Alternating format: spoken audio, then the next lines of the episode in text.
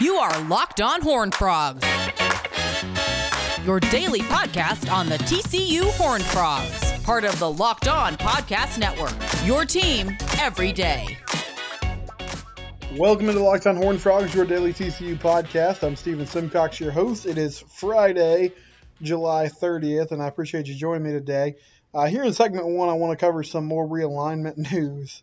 We'll sort of do our daily update on that topic, and then in segment two, I do want to actually talk some TCU football. Uh, I started a series before Texas and Oklahoma decided to make everything come to a screeching halt about ranking the most important games on the TCU football schedule from 12 to 1. Number 12 was that opener against Duquesne. Then number 11, I went with KU. So uh, we'll continue that series today as we try to get back into a rhythm of, you know, all right, let's get ready for football season, even in the midst of all the craziness. But news keeps coming out every day. I was really hoping to have Cindy Robinson from uh, Locked On Pac 12 on the show today, but um, she was busy with uh, the NBA draft tonight, so couldn't do couldn't record with me. We're going to try to get her on next week. But I wanted to have a conversation with her um, as far as TCU, if they were going to jump ship and try to find another conference elsewhere that is on the Power 5 level. The Pac 12 has really been the only one that's come up so far as a viable option, or at least uh, a place that they're going to explore and, and meet with the Pac 12 management about. And I saw Geoff Schwartz, who is a former um, lineman at Oregon. He is now a media member, national media guy. Used to be, used to work for Fox. That doesn't, he doesn't work for Fox anymore, but he's still does some uh, Sirius XM radio shows and um, does a lot of football analysis. And he said in a tweet uh, this morning on the Pac 12, I just spent 10 hours at Pac 12 Media Days. Not a single person in that conference wants a Big 12 team in the league. So while merging with the Pac 12 might be best, it doesn't work if the conference doesn't want any of the remaining teams. Okay, so for what it's worth, Geoff Schwartz doesn't think that the Pac 12 is a fan of any of the Big 12 teams left on the board. He went on to say that he thinks a Big 12 American Conference merger would be best um, for, I guess, the viability of the league.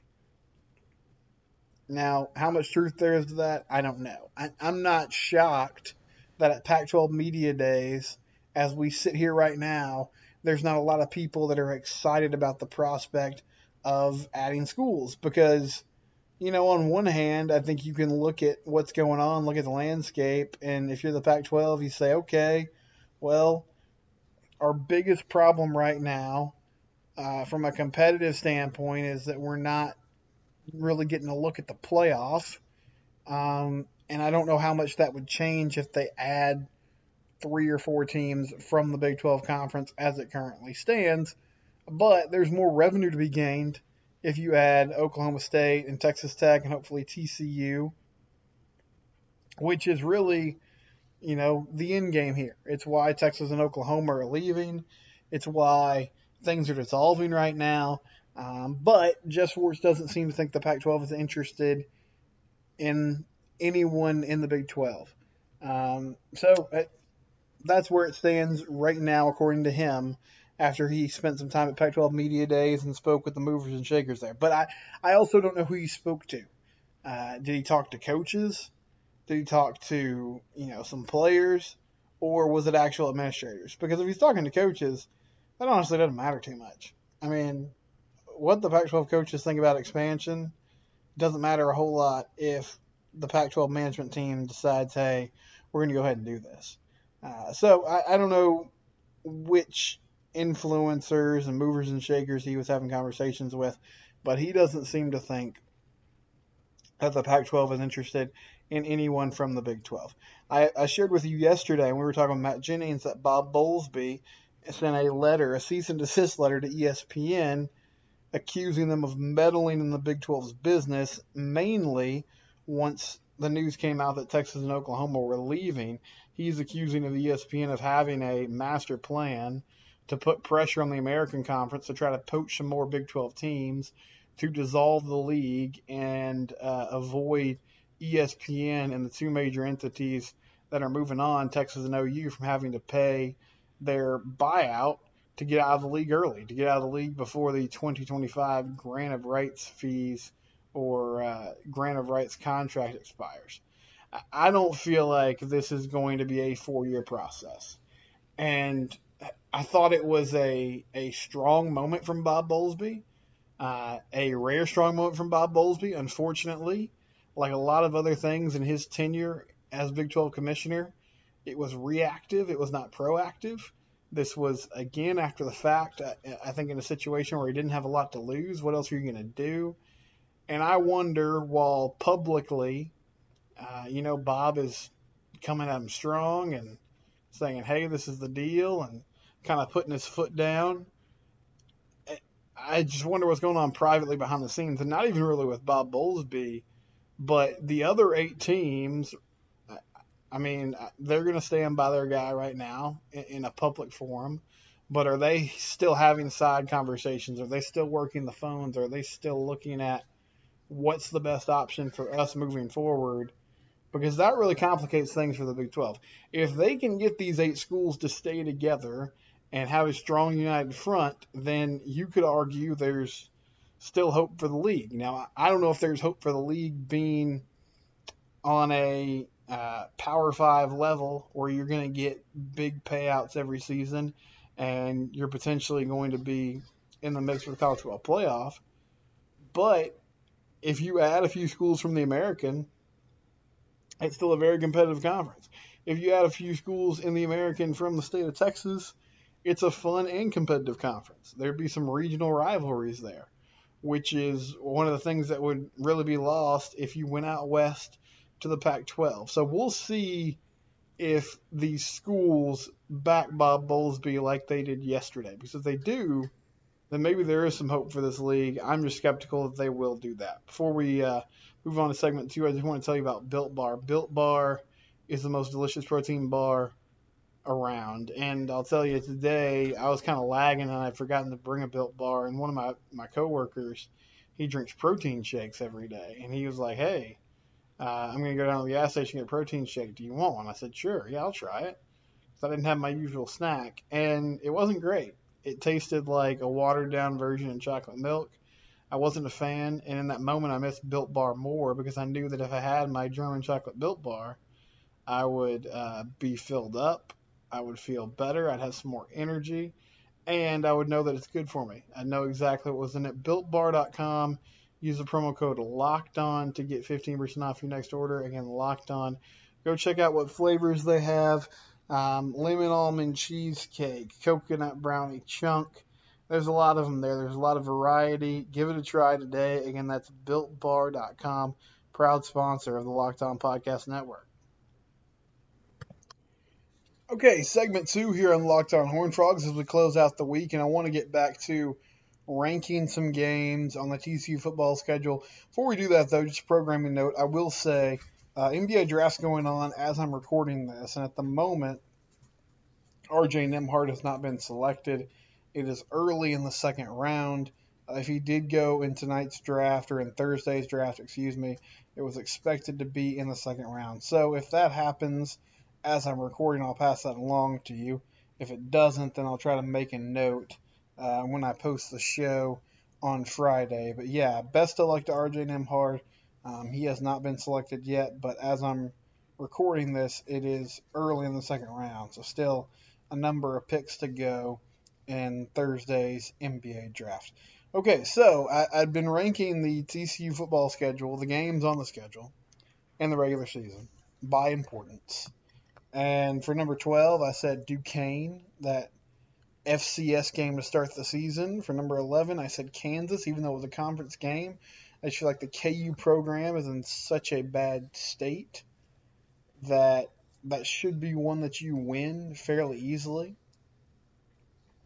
So where do we go next? We we got derailed by the Big 12 falling apart over the last week. So forgive me for not staying consistent with this. But for number 10, so I debated between Cal and SMU because KU was the only the really uh, that was the one conference game that I felt like was less important than a non-con game, and I know by from a standings perspective it's not, but just because of where Kansas is right now. I'm going to go with Cal at 10, and I'll explain why. Um, I feel like this SMU game means more than normal. I know there are TCU fans that just lament the very mention of playing SMU. They think it's a silly exercise. But losing a couple of years ago and then not having the game this year, having to bow out because of COVID issues, I think it's important to not only beat SMU this year, but win convincingly if you can, because there is uh, there's some momentum right now for the ponies. Like they're doing really well on the recruiting trail. We all know having a chance Biddle, and uh, they this they, they've got this Dallas thing working. Rashaad Samples is a really good recruiter. Sonny Dykes seems to have found his identity and uh, you know his his way again. There at SMU, feels like he fits in well with that culture, and it looked like Chad Morris was going to turn that thing around. Never really came to fruition, and then he got the Arkansas job. June Jones had like one good season before everything just imploded on him. But Sonny Dykes has been fairly consistent and they have a, a brand new quarterback with Tanner Mordecai coming in from Oklahoma. So I just feel like that's an important game to win, to win convincingly, and to show, hey, we're still the team here in the Metroplex. Like it's still us. Okay, SMU, thank you for playing. Nice job the last few years, getting to a place where you're more competitive. But we're still TCU we're still in charge. We're still the bully in this rivalry in this series. Cal's going to be a good measuring stick, though. Justin Wilcox always has good defensive teams, and they're sort of in a similar place to TCU, and that they have a lot of people returning.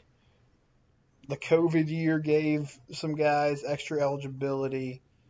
This is supposed to be the season for Cal to compete a little bit and be there in the mix in the Big 12.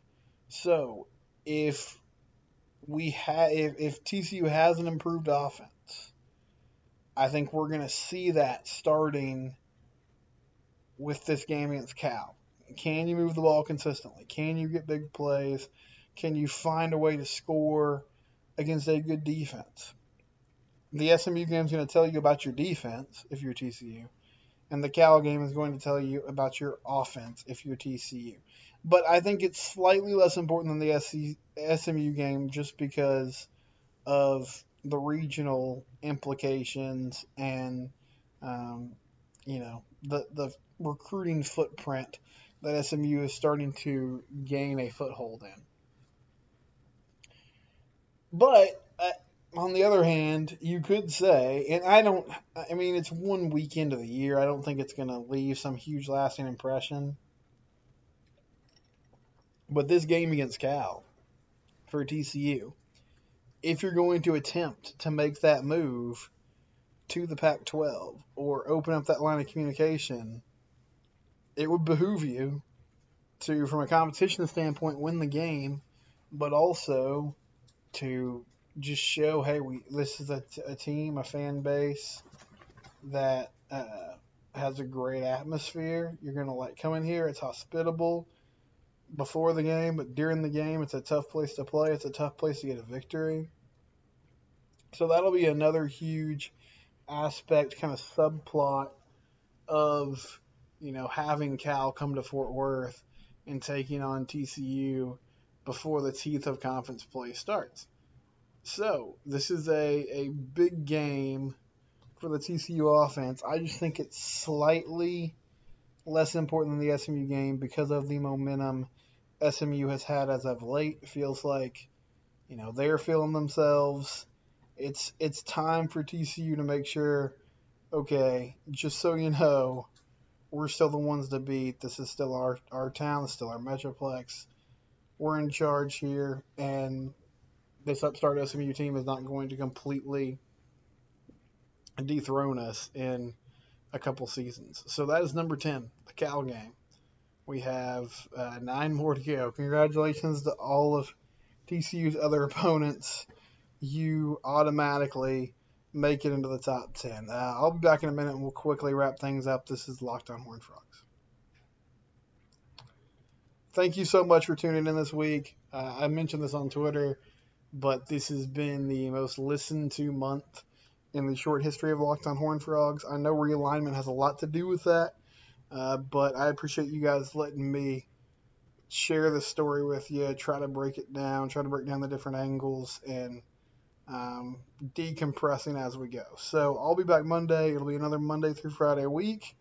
Thank you. This has been Locked on Horn Frogs, part of the Locked on Podcast Network, your team every day.